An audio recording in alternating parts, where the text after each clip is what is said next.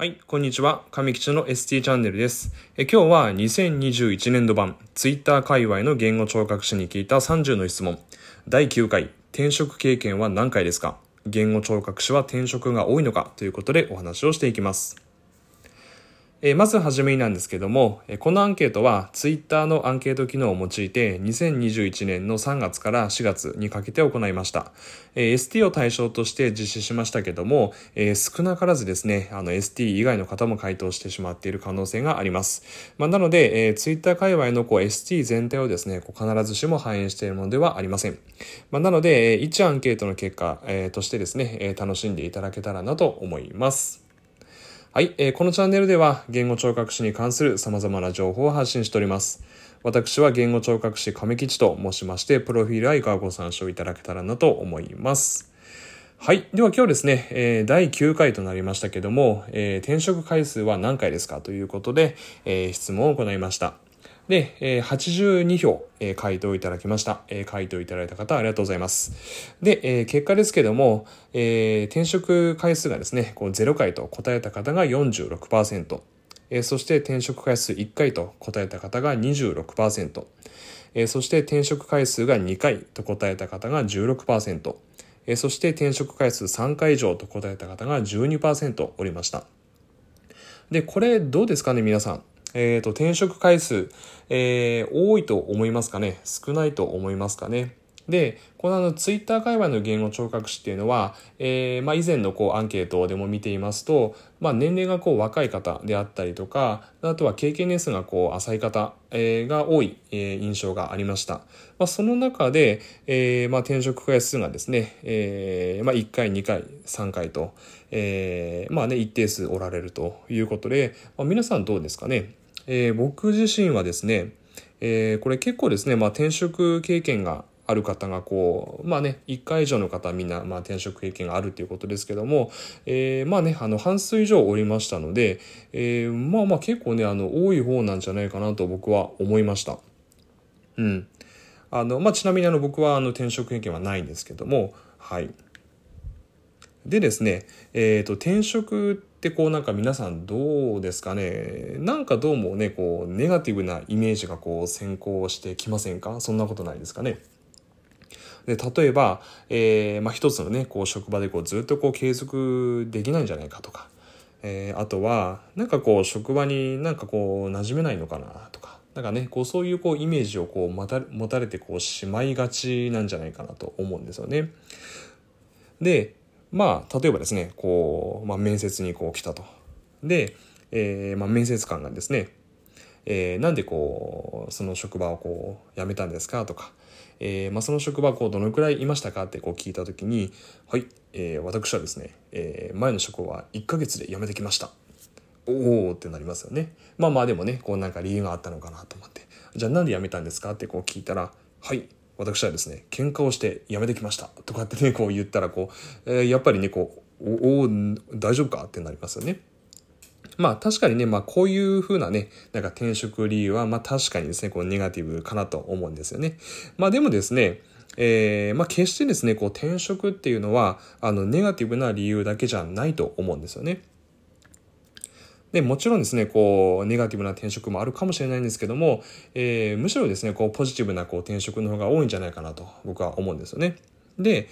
例えば、えー病院に勤めていた人ですね。えーまあ、僕も病院に勤めていますけども、まあ、十数年ですねこう病院に勤めていてやっぱりですねこう入院した時にはこう、ね、看護師さんとか、ST とかこういろんなこうスタッフがいる中で患者さんを見れると。でそれがですねこう例えばこうお家に帰ったりとか、まあ、地域に帰ったりするとやっぱりどうしてもですねこう病院よりはこうスタッフの数がこう手薄になってしまって、えーすぐ誤嚥性肺炎でまた入院してきちゃうとかっていう患者さんもやっぱり経験したりするんですよね。でそうするとあやっぱりですねこう患者さんのこう病院にいるえー人生の中でこう病院にいる期間っていうのはやっぱりこうどうしても短くてどうしてもこう在宅であったりとか、まあ、地域にいる時間の方が長いですよね。でそうなった時にじゃあそのこう長い、えー期間の中こうやっぱり支えていかないといけないよねっていう思いになる人もきっといると思うんですね。で、まあ、そういう感じでですね、こう病院から、じゃあ今度訪問リハビリの方に行こうとかっていうような人もいると思います。で、これすごいポジティブなこう転職ですよね。で、あとは、えー、例えばこう、自分はこう聴覚にすごい興味があるんだということで、えー、聴覚障害の方ですね、の、えー、リハビリをしていきたいという ST さんもいらっしゃると思います。まあ、ですけども、でもうちの病院、あの、耳鼻科の先生いないし、聴覚障害の患者さん全然来ないんだよねってなったら、さすがにね、自分聴覚障害の方、ね、リハビリしたいんだって、ね、見たいんだって言ったとしても、さすがにちょっとそれは難しいですよね。で、そうなった時に、まあ、聴覚障害の方がこう、よく集まる病院であったりとか、まあ、聴覚に力を入れてる病院にこう転職すると。で、これもすごいポジティブな転職ですよね。で、こういう感じでですね、こう、ポジティブなこう転職っていうのはすごい、えー、大きな成長に、えー、つながると思うんですよね。こう自分のこう可能性を広げていくと、えー、そういう意味ですごいこう、えー、ポジティブな転職っていうのは、こう、その人をこう成長させるというふうに思います。で、あの、これ私自身ですね、えー、実はあの、まあ、先ほど、え冒頭でもこう転職したことがないってお話をしたんですけども、えそんな私でもですね、え実は一回こう転職をこうしようというふうにこう思った時があったんですね。で、というのも、えー、まあ、その当時ね、えー、まあ、僕もすごい、まあ、若かったんです。で、なので、えー、例えばなんかね、こう、まあ、職場のこう、なんかシステムが悪いんだとか、なんか上司がこうね、僕の気持ちを分かってくれないとか、なんかね、こう、そういうふうにこう、思っていた時があったんですよね。やっぱ若かったんで。で、その時に、まあね、こういろいろまあそういう思いをね、こう結構抱えていて、で、ある日ね、もうよし、これはもう転職してやるぞってこう思った時があったんですよ。で、その時に、えー、まあね、よく、えー、こう面倒を見てくれている、こう、まあ、先生がいたんですよね。で、その先生にちょっと相談をしたんですよね。まあ、高校こういるで、こう転職しようと思うんですって言ったら、うん、亀吉君その前に、えー、君は、こう、その今いる病院で、こう、何か、こう、やったのかと。何かこう行動したのかって言われたんですよね。で、その時に僕はあの、はって気づいたんですよね。えー、そのまあ何かこう自分の中でこううまくいかなかった理由とかを、えー、自分のせいにするんじゃなくて、えーまあ、病院のこうシステムであったりとか、えー、上司のせいっていうふうにこう他人のせいであったりとかこう環境のせいとかこう周りのせいにしてたんですよね。うん、でこれはやっぱり、えー、結構まあねもちろんあの本当にこう理不尽ななんかパワハラとかなんかそういうのは確かにこう、まあ、他人のせいもあると思うんですけども、まあ、僕は別にそんな感じではなかったですし本当に、えー、と純粋にこうなんかこう自分の思いとこううまくこうそぐわないことがあった時に、えー、まあ環境のせいにしたりとか、えー、人のせいにこうしてたんですね。で、えー、それを、えー、まあよくしてくれている先生に相談した時にこう気づかされたわけなんですよね。で、そこからですね、えー、まあ自分としては、こう、まずですね、こう転職をする前に、今いる環境で、えー、じゃあ自分にはこう何ができるのかっていうことをこういろいろこう考え始めて、えー、行動するようになって、こう今に至るんですね。まあなので、えー、まあ現在進行形で、まあ日々ですね、こう奮闘中でございますと、今いる環境で、えー、頑張ってこう仕事をしているというわけなんですね。